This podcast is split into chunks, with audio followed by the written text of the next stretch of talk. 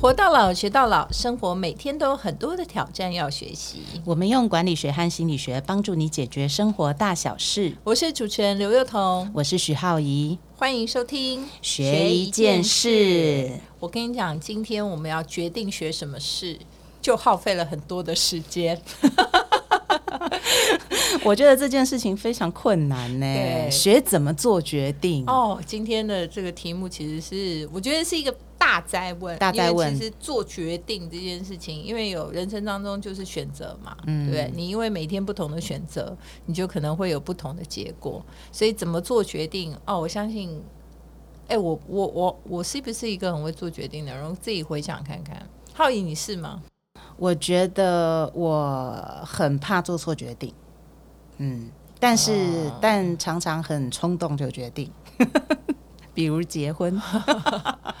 我觉得我也是冲动组的。嗯，我觉得我对于尤其是日常生活小事，我根本有的时候根本没有想那么多，就马上做决定，所以后悔还蛮多的，尤其乱买东西。那我我我很好奇哦，你觉得你人生做过最冲动的决定是什么？最冲动的决定啊，你 要多到。其实好像都每一样都很冲动，我已经都不知道哪一个事情不冲动了，我真的很昏倒哎、这样回想起来真的很可怕。对啊，我觉得其实做决定啊，跟你的那个原生环境有点关系。嗯嗯，对嗯，然后就是说，我觉得因为我从小被制约的情况比较少，真哦，所以你是被管比较松的我被那种，管很松，因为我父母亲其实都忙着管他们自己，都管来不及了，所以他们就没有什么时间管我们。那当然，就另外一个面向上，当然就是比较缺乏父母温暖之类的哈。哦但是我觉得相对的，就是因为凡事都要自己做决定。所以我觉得那个决定，你就会知道说中间可能会遇到什么样子的事情。我我跟大家举个例子，觉得很好笑。我小时候其实虽然我是属于家道中落型的啦，所以我其实蛮小的时候，其实家境是还蛮优渥的，虽然没人管。哎，你你的背景是可以 Google 得到，很显赫呢，啦没关系啦，反正就那样。所以我其实是念私立学校，那私立学校都要做制服嘛，哈、嗯那我觉得制服有做一条裙子，然后就做那个裙子的大小这样。结果呢，我的小时候其实不太知道大小跟长短的差别。啊，对，什么意思啊？就是我呢，因为裙子来，我就觉得说，哎、这个裙子可能需要做长一点。啊，嗯就因为可能太短了，我就觉得哎要改，所以要做长一点。我就写自己写纸条嘛，因为我父母亲都不管，都是自己管自己，所以我就自己写纸条，然后要夹在那个衣服那个裙子上面送回去改。那我常常在那个那个条子上面都写改大两公分，改小五公分。什么东西？就没有人看得懂，谁看得懂啊对没有人看得懂，对不对？好，但是我告诉你，那时候我小学只有三年级，嗯，所以我不懂得长短跟腰围大小的关哦，你是这边要比较宽，这比较松，比对，较其实紧，我觉得我就是想要腰围可能是比较小。小，但是裙子可能要比较长，所以我应该要写的是说，请放长几公分，嗯改小，就是这个腰围改小几寸，这样，这应该是这样说嘛。但因为小时候不知道，我也没有大人教我，所以我就自己写的就是改大几个，改小几个。其实那个我在心里想说，一直改那个裙子的人不会觉得很诡异吗？嗯所以大家要知道，那条裙子最后是改到不能穿，因为最后的腰围 大概是个三十五寸之类的。我觉得那裁缝家里八成每次收到你的纸条的时候，全部的人就在猜说，明宇又来了，对，我们今天要做什么？改什么？但也很妙的，嗯就从来也没有人来问过说，哎、这么奇怪的一个内容是什么？好，那我现在就要为什么要举这个例子跟大家讲，嗯就是说，在那个过程当中，这个印象非常深刻，因为最后就是改到一条我完全不能穿的裙子。嗯，那我的心里就一直知道，说我做了一些决定嘛，哈、嗯那个决定都是我下的选择嘛，选择改大、改小、改长、改短这样。好，那大家会觉得说，哇，你的父母都不管我，对我就是这样子长大的，所以呢，那个这个过程就会让我觉得说，哦，我应该要自己去处理任何事，我要搞清楚。所以你要开始学了，学习就是他为什么会是那个结果。坦白讲，那个当下我是不知道的，我是过了很多年，上了国中以后才知道当年那条裙子发生什么事。哦，原来大小跟长短是有差别的。好，其实这就是日常生活。嗯所以其实常常我们会讲说，哎、你会不会做决定？人为什么不做决定？我周遭有遇过那种完全不做决定的人。对你知道，第一个，我觉得他们很大的问题是怕做错决定。对，第二个，我觉得他们很怕得罪人。嗯，这两件事情，我觉得他们希望讨好所有的状况，所以他们就不愿意做决定。所以我觉得，在你的原生的背景，就是你成长的过程当中，如果有常常让你遭遇挫折，例如说像那个我举这种裙子，那已经是。非常无关痛痒，不过就是一条裙子，但是无关痛痒？制服整个不能穿呢、对，就不能穿，我就一直穿着。我到了小学六年级的时候，我的裙子是个 迷你裙，因为我再也不敢穿着做裙子了，因为我不知道到底如何做出一条适当的裙子。所以我到了小学六年级毕业的时候，我的那因为我小学非常的瘦，所以大家可能没有办法想象，我小学六年级穿的就是我小学二年级的裙子的腰围。我的但是我的天哪裙子已经变成迷你裙了，就是从一个短膝盖穿到迷你裙的概念，因为我都不敢去做裙子，因为我不晓得到底应该如何做出一条适当的裙子。所以当你经历过一些挫折或者你不知道的状况的时候，你可能会。你知道，就会尝试着希望说你去找到方法，嗯啊，去尝试着修正你之前的问题。所以，如果你在日常生活中很少有让你做决定的一个机会的时候，你慢慢的你长大就不太会做决定。嗯嗯，所以其实我觉得，像我们有时候在教养小孩的时候，在基金会里头看到很多小朋友，其实我觉得反而常常一些比较缺乏大人照顾的孩子，他们其实反而下决定的速度还蛮快的。嗯，你知道，就是他没有人可以仰赖，对对，没有人仰赖，所以他对很多事情他比较有直觉性的，好与坏是很难讲，但是他对于很多事情他会比较快。嗯但是如果是一个接受到很好照顾的孩子，所有事情他几乎都不需要决定嘛，他吃什么、喝什么、用什么洗发乳，然后几点上学、几点回家。上那个去哪里补习，买什么书？你知道，这所有的事情，他基本上没有在做任何决定的时候，其实你也会延缓他学习做决定的的成长的能力。嗯嗯，你刚刚讲那个，我觉得大家可以开始先从这个议题开始思考啊，就是我们今天学做决定，那可能第一件事情呢，我们就要先思考说，我能不能做决定？那我如果不能好好的做决定，它背后有可能有什么原因？其实我跟你就刚好相反呢、我也念私立学校，但因为我们家只有我一个小孩，我妈真的管我管的超严。那你是那种说，你刚刚用一个形容词说啊，就是比较没有关爱还是什么？我就是爱到呛奶的那种。你看，就过于不及。真的。然后有时候我就觉得说，哇，就是我我妈就是常常她的整个眼眼神都放在我身上，然后我老公到现在都还会亏我说。你不要看你小孩像你妈看你那种眼神这样。那我以前呢，可是有一阵子，其实我就觉得我没有办法做决定。比方说，其实我小时候本来就很喜欢写东西，可是我有感觉到爸爸妈爸父母其实是很希望我去念三类组的。所以你知道，我从以前到现在，那个转系啊转学是转来转去、欸文科期望，然后你去念三类组，对，所以我后来真的，因为我们我也是念私立学校，然后我们那学校就很奇怪，就是大家都缴保证金要去念第三类组。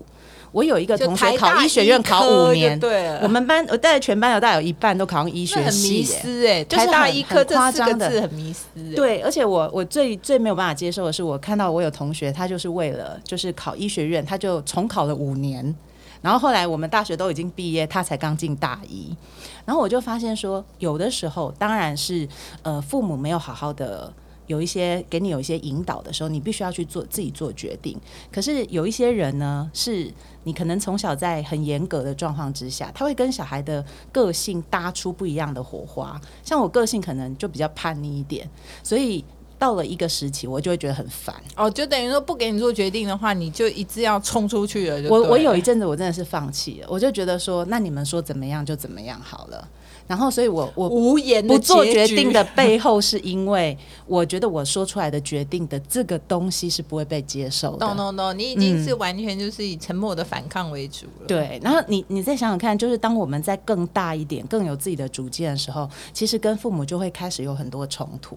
所以我觉得我我开始这个写书什么都从这里来。那也还好，你叛逆啊。如果你不叛逆，就变得乖乖牌的话，那就延后、更延后、延后、延后做决定的这个。可是我觉得，就是因为我叛逆，可是我是少数人呐、所以我相信现在在听的人，其实有很多你可能是在这样的状况下长大，但是你你到现在都还没有办法挣脱出来所以。为什么你会很难下决定？其实就是你从小到大，你并没有尝试着很多自己决定的过程，对，所以它意味着什么？第一，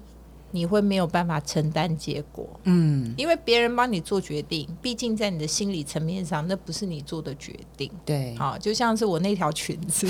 念之在之，它就是我做决定的结果啊。对，所以你承担到六年级哦，对，它报废啦，然后我到六年级穿一条迷你裙呐、所以这件事情它就是在我的人生中影响我的，就是说，哦，原来我做决定需要有一个什么样的过程。对，我需要有资讯，我需要真的懂那个事情是什么。嗯我可能如果我真的不懂，我要懂得要开口去找人家帮忙，而不自己一直瞎写，就是一直写大大大小小、大大小小这样的字。所以这些事情，它都在忽然间有一天我想通了以后，嗯我就知道说，哦，我是这样子的过程。所以做决定其实它是一个过程。它不是一个一瞬间的事情，嗯，所以呢，大家说今天要怎么学做决定？我先从我的观点来教大家怎么判断做决定。哦对，所以呢，我觉得今天我们可以从这个管理学的角度，先来讲一讲做决定。如果是理性判断的决定，我们应该要做哪些流程？嗯，第一个，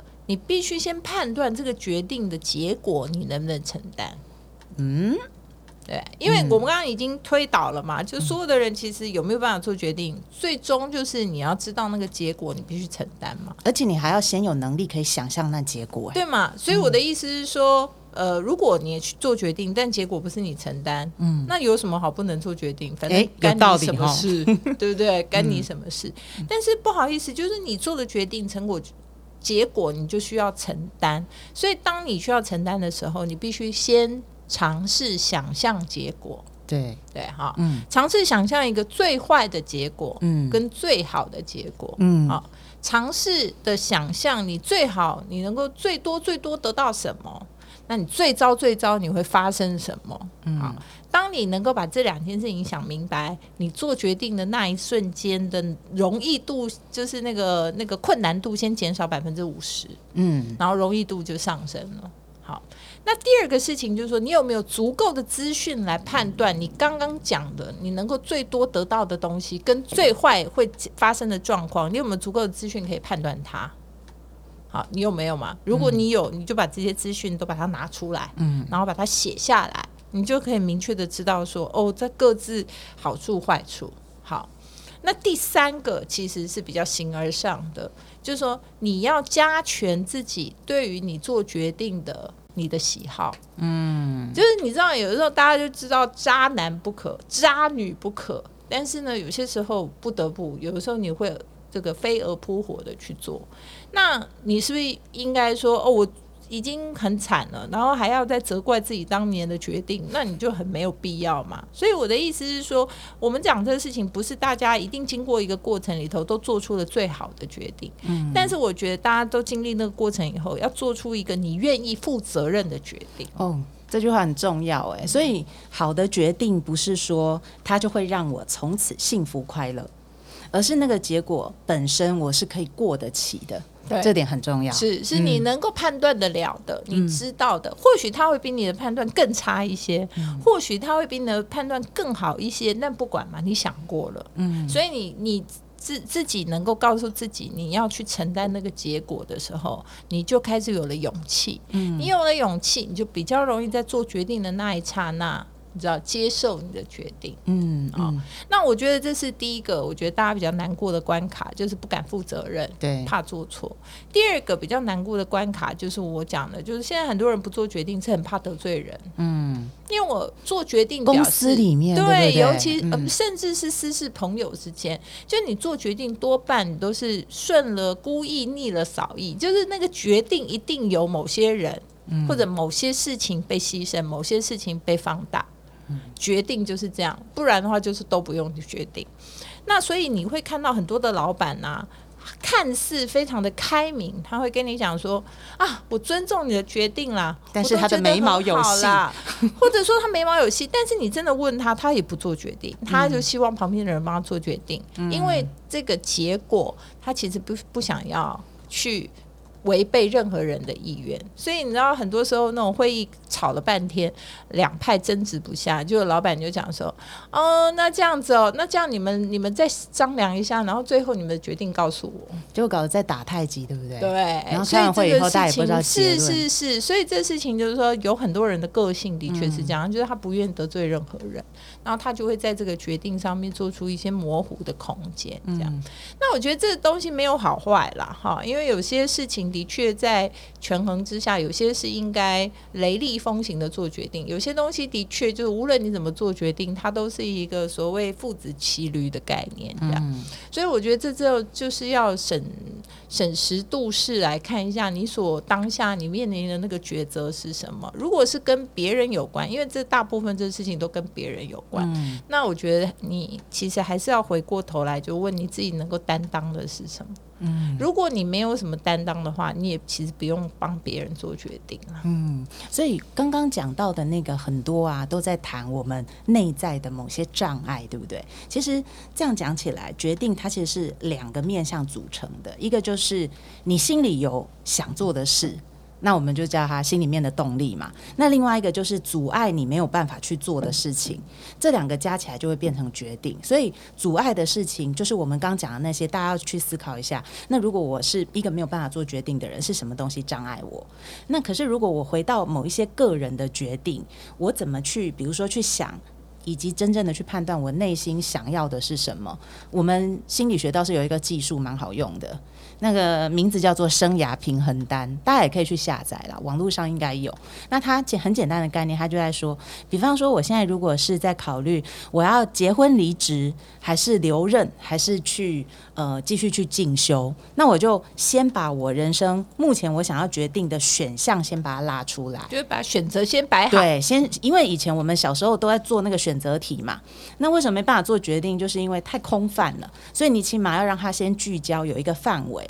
然后当你有选项以后，这个选项很具体以后呢，我们就要开始去判断说你自己人生有哪一些重要的因素。比方说，呃，跟工作有关的话，可能就是生涯啦、钱呐、意义感呐、成就感呐、那有没有意义啦？离家远不远啦？然后有没有休闲活动？压力会不会很大？我就把我在意的因素一个一个条列出来。然后呢，再去给每一个我刚刚的那个选项去打分，而且呢，我的这些选项，我所在意的这些事情，它还可以有不同的比重。比方说，有些人可能就觉得，哎，意义感比较重一点，我可能就给他五分，然后就觉得就自己加权了、对自己加权，然后那个可能距离上班距离比较没那么重要，你可能就给他一分，然后就一个一个细项去为你的那每一个的选项去打分数，到最后你就会得到那个总分了。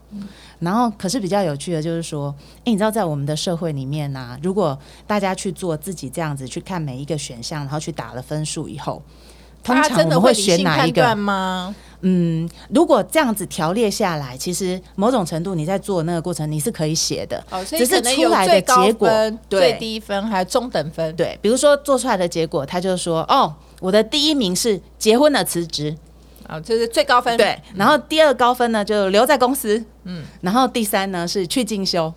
结果大家都选哪一个？大家通常都选第二个。哦，就是不上不下啦。对，就是最最多人挑的，居然是那个其实是所谓的中庸的选择。所以你刚刚讲的那个，就是能不能承担得起结果。我那时候发现这个现象的时候，就觉得很有趣。也许可能呃判断出来最高的分数，可能对我们来讲都太冒险了。然后就没有办法承担。对，那可是那个当然最低分的，我又觉得那个生活太无聊。嗯所以如果你仔细的去检视这些以后，你会不止发现说自己可以承担的责任是什么，你还可以发现，哎、其实原来自己心里面有那么多在意，或者是其实我可能是个很勇敢的人，比我想象更勇敢，或是比我想象更胆小的人，这其实也是蛮好的一个自我认识啊。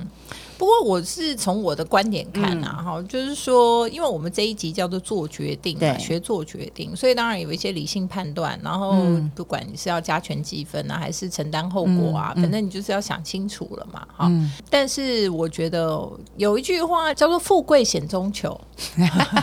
多多冒一点险吗？对，其实我觉得“富贵险中求”，当然这句话我不觉得它是完全很很正向的，可是我蛮赞。成的、对，不是，他不是完全，我觉得更我自己听起来不，他不是很正，完全正向的。嗯，因为就是说，因为富贵感觉好像就是很虚虚，比较虚荣的东西。那险的话，有的时候大家会觉得铤而走险的意思。所以如果大家歪曲他的那个解释方式的话，其实这句话不是一个非常正面的东西。但是我觉得它。还是某种程度反映出来一个结果，就是其实做更好就不如做不同。嗯，就是大家呢都想要去选那个比较中庸的方式。对，其实有的时候你就可以多选一些让你自己觉得更有冒刺险激，或者是更能够让你自己兴奋的事。对，对，所以就是说，如果你十项决定，如果你做了这件事情，然后你人生里头，哎，我可能今天、明天，哦，这是这一年里面我做了十个重要的决定，这十个重要决定都中庸之道的话，那你的人生就基本上也会很中庸嘛。哦，这自然而然嘛，中庸之道你当然很中庸，不然你还要过到怎样呢？哈、所以我觉得至少啦，哈，至少你一定要有三三成的决定或四成的决定，尽量的能够去扭曲一下，就是歪一下你自己的那个惯性。豁出去了。对，就是说，哎，我本来是这样，但是我可不可以再 aggressive 一点，再积极一点？所以你十个决定不是叫你说你马上把十个决定全部都做得非常的激进这样，但如果你要做一些重要的决定，可能啊，我今年呃工作跟结婚。是两个重要的事情，那我不见得两个都要很激进，但是或许这两个当中有一个你可以做的稍微 aggressive 一点，那至少你的人生会跟你的预料会稍微有点不一样，嗯不然的话你就可能就是永远都走在中庸之道，你知道，你的决定就永远对你的人生也起不了什么太大的火花。嗯有有一次我遇到一群快要退休的人哦，然后我们就在聊说，那他们退休以后想要做什么？然后那个时候很惊讶、啊，我讲这个呼应你刚那个、哦，就是他们都是公务人员。结果很多人就是举手，就在讲说，我想要去当一个流浪作家，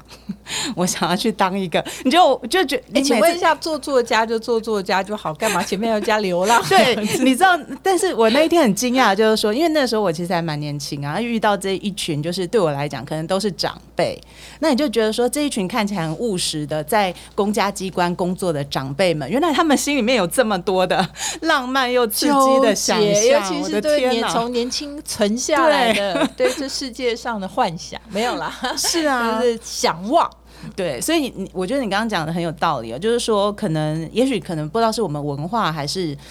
很多很多的因素，也许是小时候父母对我们的限制，或是缺乏引导都有可能。可是他可能让我们的决定，有的时候我觉得我做的是一个好的决定，可是这个好可能某种程度它替换一个语词叫做安全。哦，对啦，所以我就刚刚讲嘛，就是说你会觉得你可以承担得了，承担不了，但有的人承担的那个系数很高、啊，对，有的啊，有的人就一点点都不行啊，那所以那个就就会影响到你做决定的时候那个宽阔度。对，所以嗯、呃，讲到这边呢，我觉得大家最后也可以其实检视一下，就是自己在做决定的这个宽度，它有没有真的呃跟你的心意是贴在一起的。大部分你会有一点没有，对，那大部分你会觉得说，我明明很想要怎么样，但是我碍于现实，我必须要做一个比较理性或者比较合理，或者我承担得起的决定。我觉得这个比较是刚刚我们讲的，就是根据调查显示，大家都选择中庸之道。好，所以大家也不用太太。担心啦，就是说，就算你选中央之道，也很多人都跟你一样。那只是说，我们在这里教了大家几个做决定的方法。嗯，第一个，请你知道，其实做决定它是一个需要被训练的过程，它不是说生下来就会的。如果生下来就会，我就不会弄到连裙子都没得穿了哈。那第二个，它跟你的原生的家庭成长的时候有关系，就是越对对对对任何事情，如果越早有选择权的时候，你会越容易体会所谓做决定的过程。对，那第三呢，就是做决定，其实它无外乎就是你收集资讯的充足跟丰富程度，嗯。还有就是你判断这事情最好跟最差的情况。嗯，那浩怡今天也跟我们教了一个叫做。生涯平衡单，对，把这个你想要做决定的事情，所有的选项都列出来，然后对于你觉得在意的因素全部都写下来以后，给他评分，然后再用自己的喜好做一些加权。嗯那只是大家都以为可能会选高分的，对不是。根敢据实验显示，大家都是中庸之道。那我们在这里就提供给大家一个建议，就是说，如果你的人生十件事情都中庸之道，那你的人生也就很中庸。那如果说你很想要过一个中庸人生，这样也是挺好哦，嗯也没有什么不好。但是呃，如果说你觉得说，哎，人生还是应该再多一点刺激，多一点色彩，多一点自己的想法，贴近自己的想法，那我刚刚已经跟大家说明了，你用了一些方法去做的决定，它不代表你做了一个好决定，嗯，但它代表你做了一个你会负责任的决定。对，有些人呢，就是人生走到比较后面的时候，会很懊恼，说我的这一生怎么这么平凡？所以，如果你听到这一集的话呢，也许可以从此刻就开始哦，在你的决定里面加多一层的冒险的因素，可能不用到三成、五成、七成，你可以从一成先开始。我觉得一成可能是感受不到，